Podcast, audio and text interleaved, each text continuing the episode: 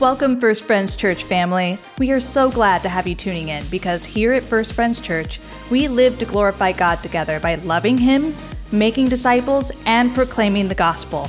One of the best ways to strengthen our faith is by diving into the Word of God together during our Sunday gatherings. So if you don't have a church family, we would love to have you join us. All there is to know as you plan your visit can be found at first friends dot org. Now let's go to our lead pastor, Nathaniel, with this week's message. Good morning once again. For those of you who may not know me, my name's Nathaniel, and I have the privilege of serving as lead pastor here at First Friends Church. And almost exactly two and a half years ago, Ed Walsh, the executive director of our denomination, the Evangelical Friends Church Eastern Region, introduced me to you as your new pastor on this stage. And this morning, I get the privilege of introducing Ed back to you as the executive director of the E F C E R this morning. Last October, Ed and I had met just to have coffee and to talk, and I already had a good idea where we were going at the beginning of this year in January with this focus on witness, specifically the title, Witnesses Who Witness. And through our conversation, I had expressed to Ed the desire that I had that he would be able to come and preach and share something that God had laid on his heart with us. And so we had kind of talked about the end of January being a time that would work for him. And then I asked, Ed, is there something specific that God has put on your heart to share with us? And there wasn't even a, any hesitation. He said, yes, my journey on personal evangelism. And I said, well, it just so happens that the first three weeks of January, we're going to be talking about witness, and the fourth week would fit perfectly with this. So, Ed, thank you so much for being here, and thank you for the way that you have served and continue to serve the many churches in the Eastern Region, and thank you for serving us this morning. We're very glad you're here. Amen. Thank you, brother.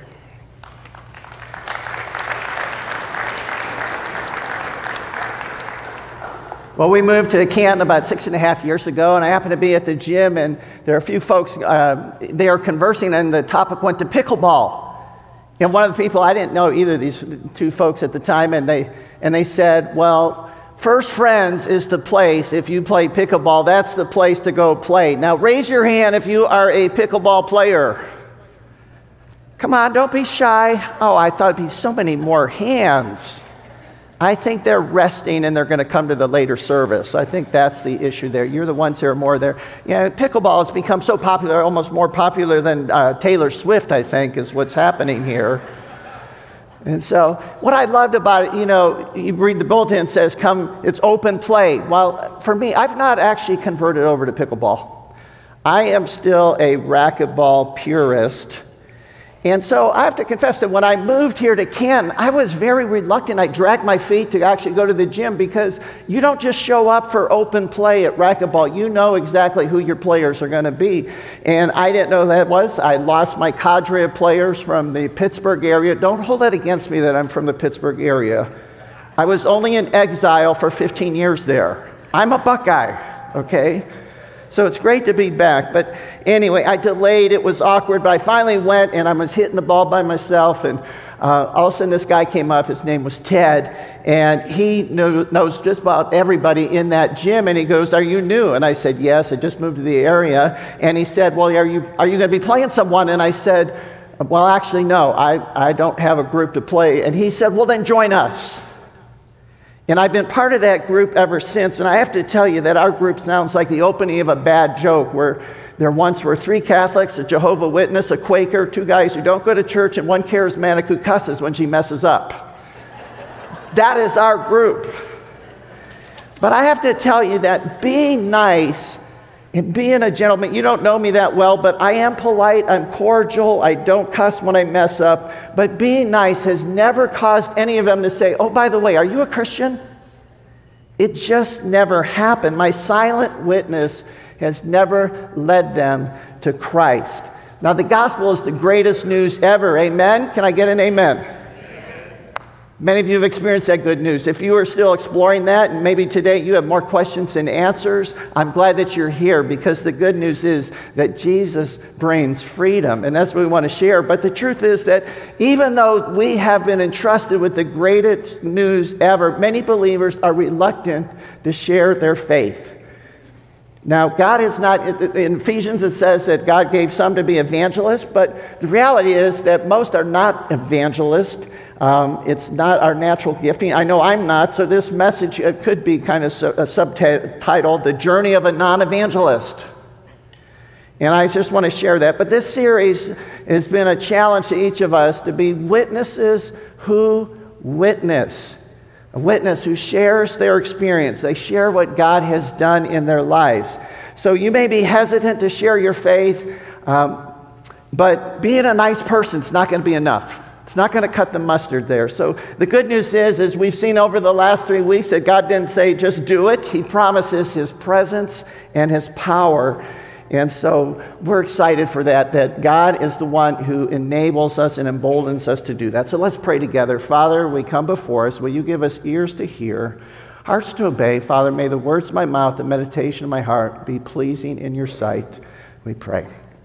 Well, I invite you to turn to Luke chapter eighteen. If you need a, a Bible, I think the ushers are going to be coming down and doing, doing that as well and making those available for you. But we're going to be looking at Luke eighteen as we consider together responsibility we have as witnesses, not of just being nice people. Luke gives us, I believe, three steps to take.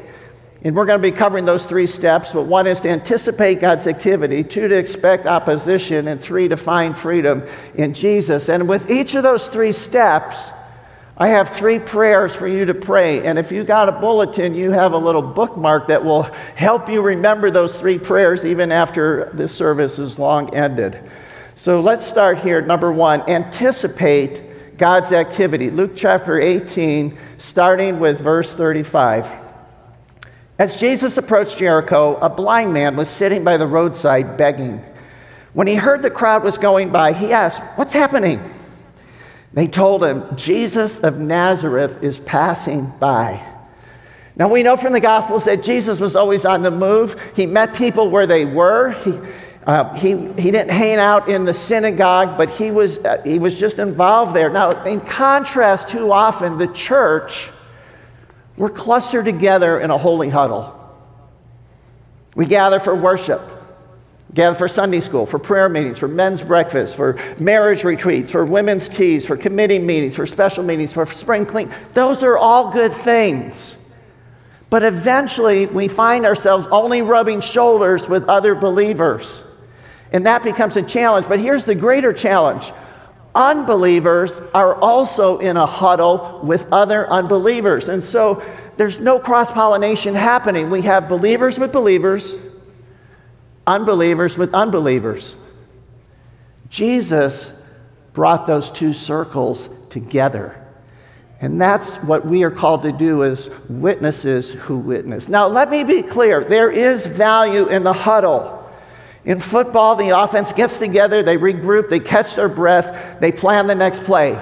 But they don't stay in the huddle. They get back into the game. Normally, a huddle's beneficial. It was not so beneficial for the Browns, I have to admit. So we got to watch other guys get into the huddle. But they get back into the game. Now, at my last church, there was a sign above the exit door, and as we, as we would leave the church, it said, "You are now entering the mission field." It was a great reminder. We are to merge our circles together. Well, let's read on, verse thirty-eight. It says, "He called out, 'Son of David, have mercy on me.'" This man had heard there was hope in Jesus.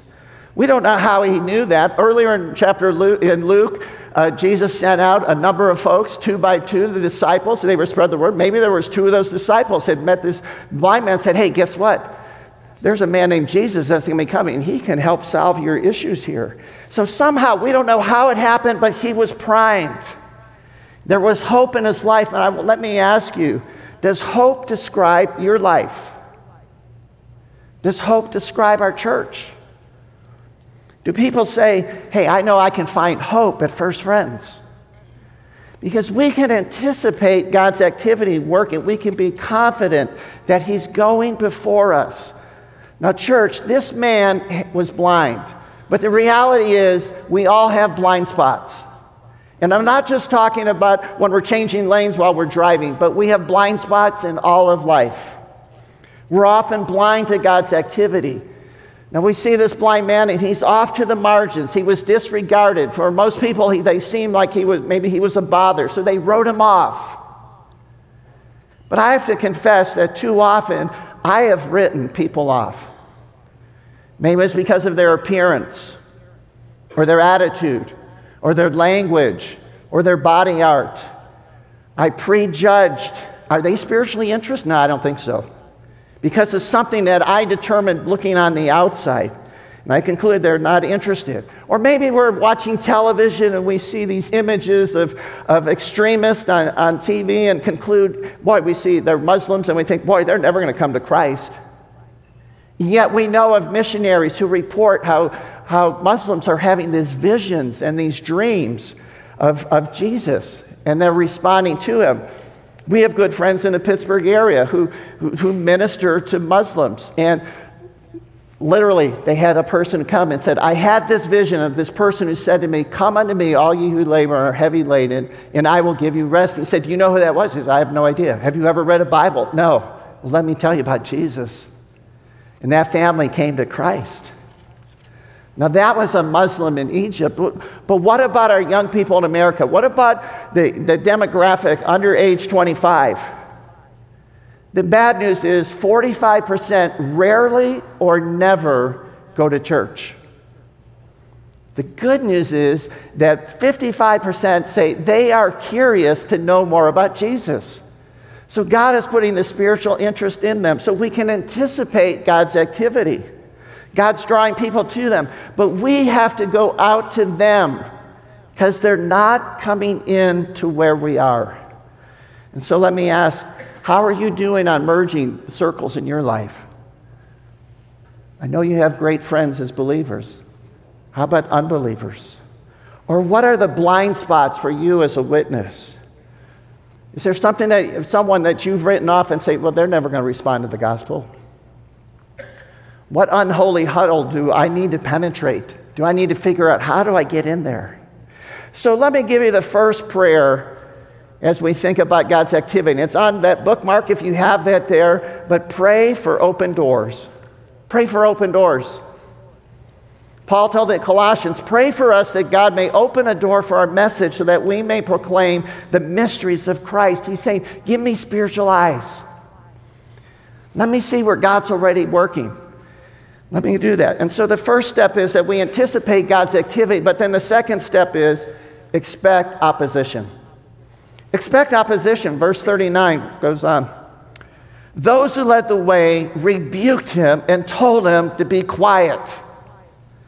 You know, when the man tried to talk to Jesus, the crowd said, shh, shush, be quiet. The world wants to silence God's word.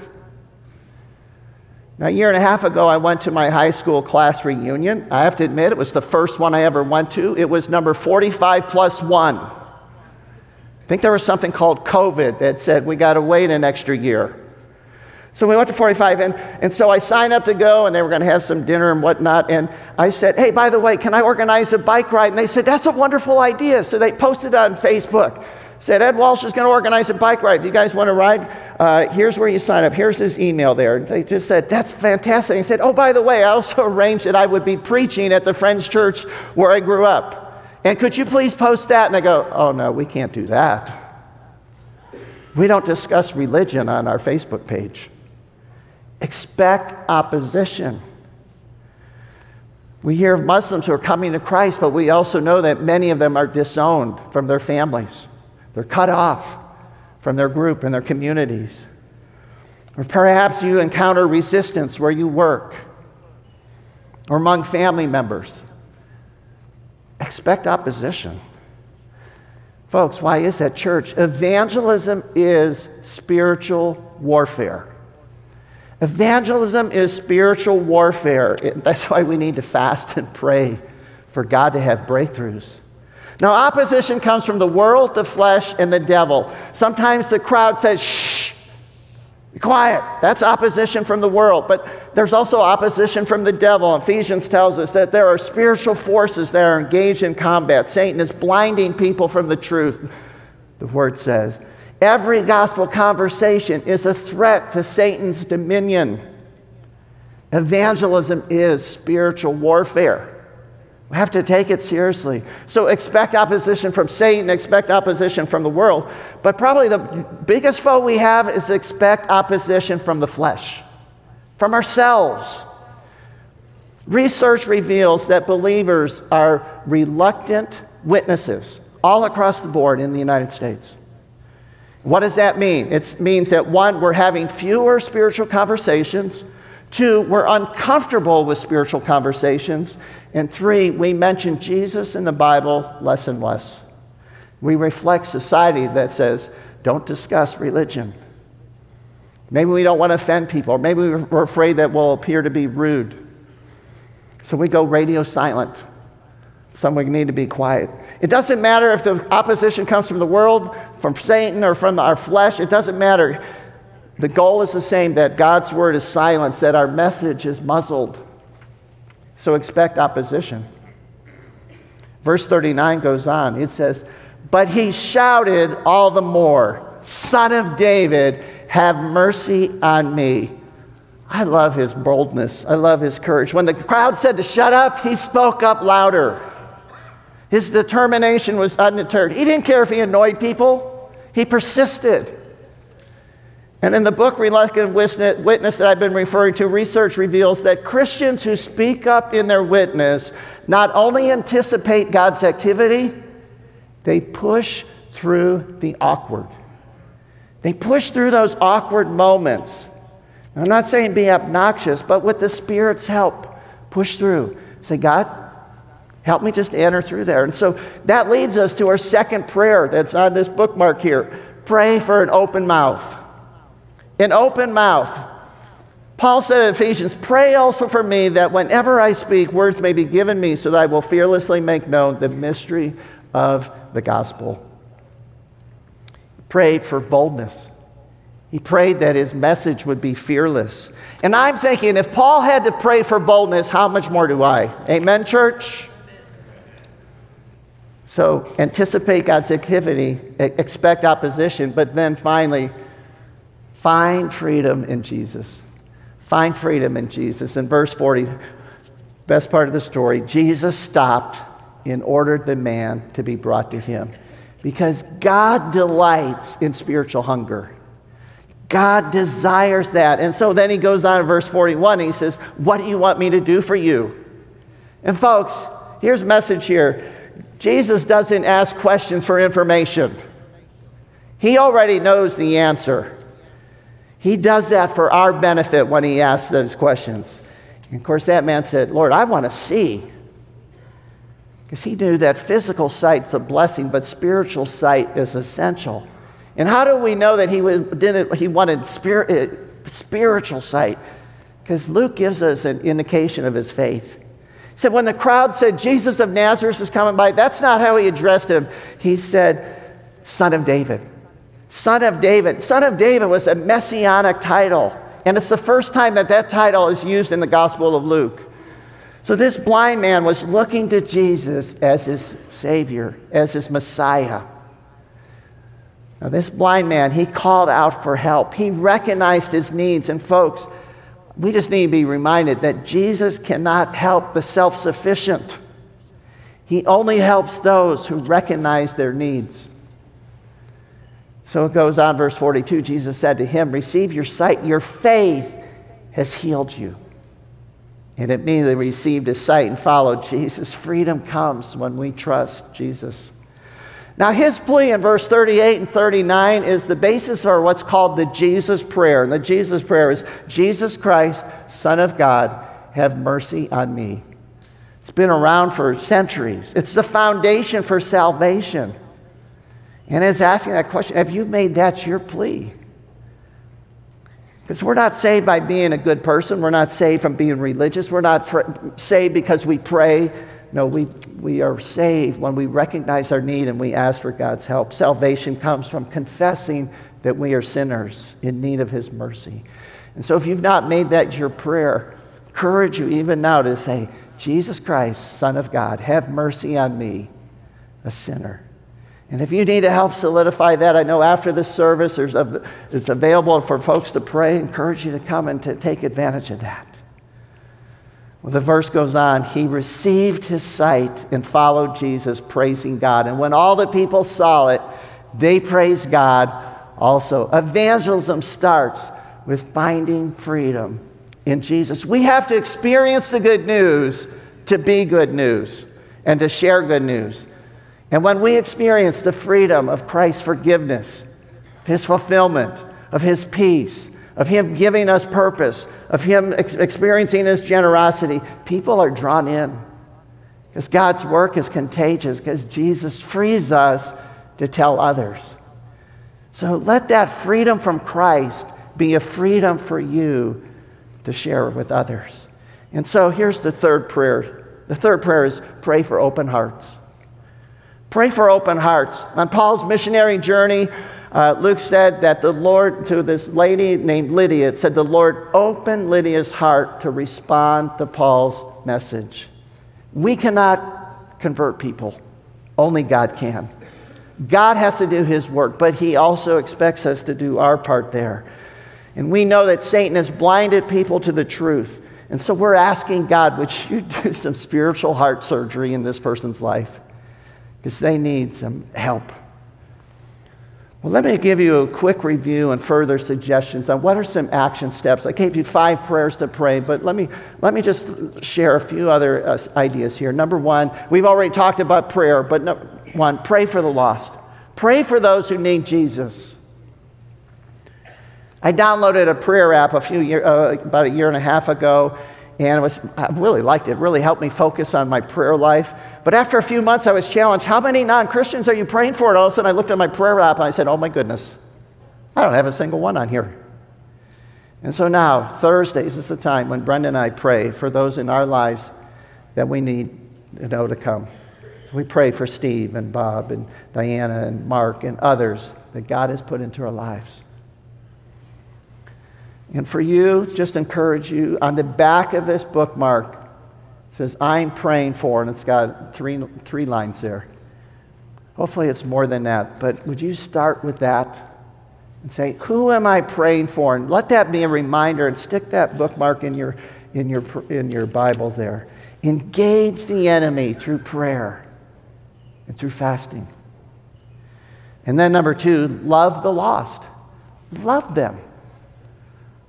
You know, I was discussing this topic of witnessing and really wrestling through in my own life how my journey had been going, and I was sharing this with my brother-in-law, and I have to tell you, my brother-in-law, I just admire so much, uh, so much his walk with Christ. He loves Jesus wholeheartedly, has served in multiple ways in, in ministries over the years, as a deacon, as a youth leader, as leads mission trips or whatever, but he admitted to me that in the early years of his journey, he just said, I felt guilty because I didn't witness. Sometimes I even wondered, am I really a Christian? Because I never want to share the faith. He said, but then he looked and he said, you know what? I realized I didn't truly love people. I didn't love them. I was busy being a good husband, a good father, a little league coach, making sure I was a good deacon, a good church member. But now he makes a point to love people, and his witness just is an overflow. So he makes sure that he has coffee at the same place, and, and wait staff will come up and start sharing their problems because he just engages with them and asks about how their life is doing and what are the struggles, and, and they respond. His witness is an overflow. So love people. And then practice hospitality. Practice hospitality, which, you know, that's... It's just not exercised that much right now. I realized as I was thinking about my racquetball folks that I needed a new strategy. And so we started inviting the different ones over for dinner.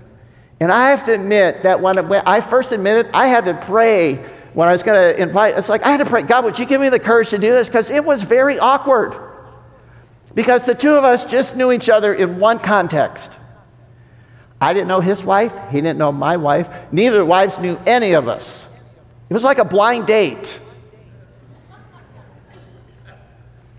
But they said, sure, we'll come on over. And we ate and we laughed, played games, shared stories. And the first couple that we had also just blew us away because they looked at us halfway through and they said, you know what, in the last twenty-five years, other than our best friends, we've never been in someone else's home. Period. It was hard for me to un- comprehend that. Did we share, share the four spiritual laws? No. But we laid a foundation of trust. We loved them. And we built more and more of a foundation.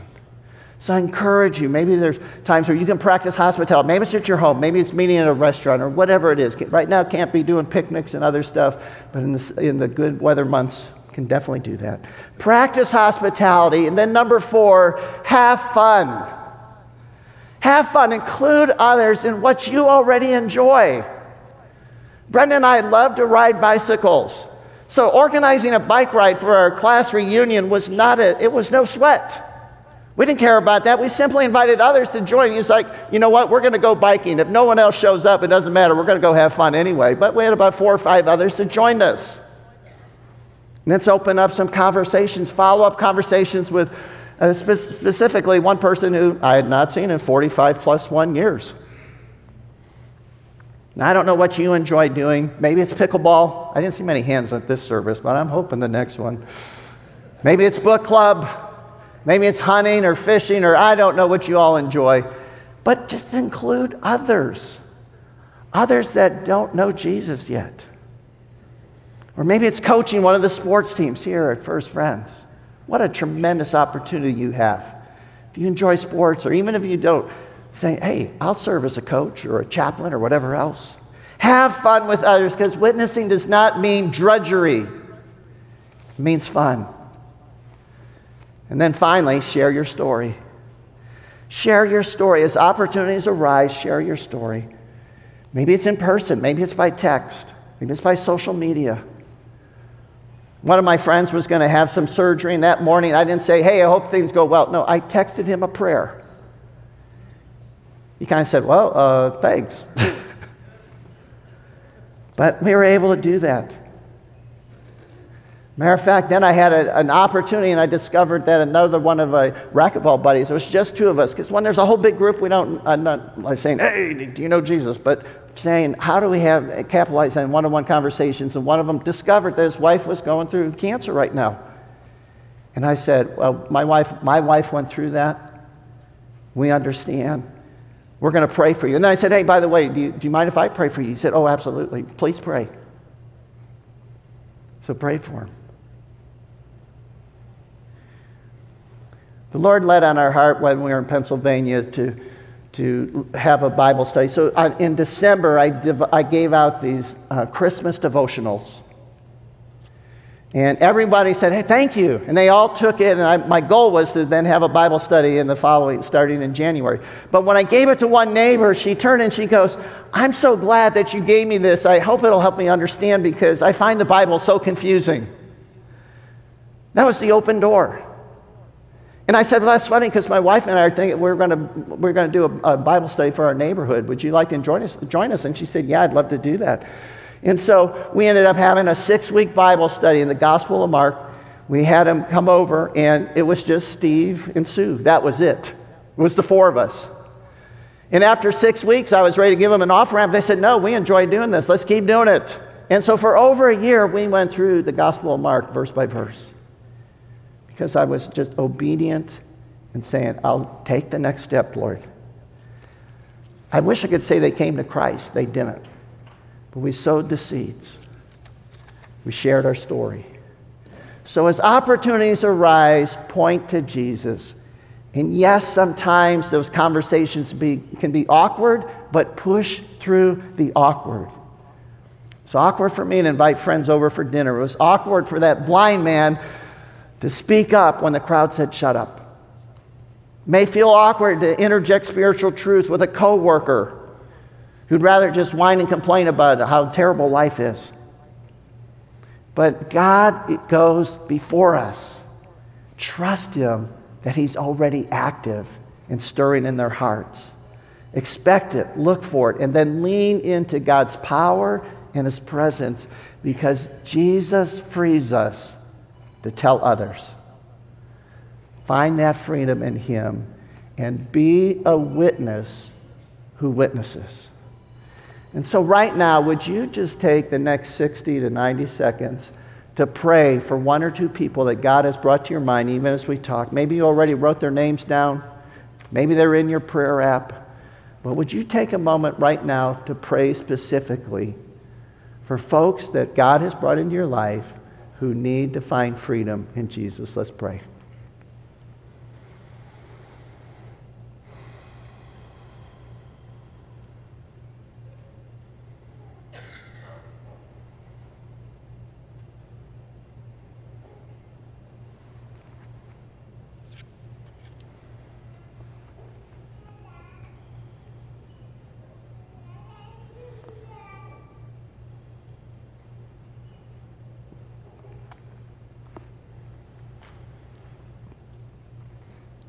Lord Jesus, hundreds of names have just been offered to your altar. Would you open their hearts? And then, Lord, for each of us here, would you provide open doors? And sometimes we have to push the door a little bit. But would you provide that and then to open our mouths? Lord, that whenever we speak, words may be given us so that we may fearlessly make known the mystery of the gospel. And all God's people said, amen. Thank you. Let me just say thanks to, to Ed Walsh.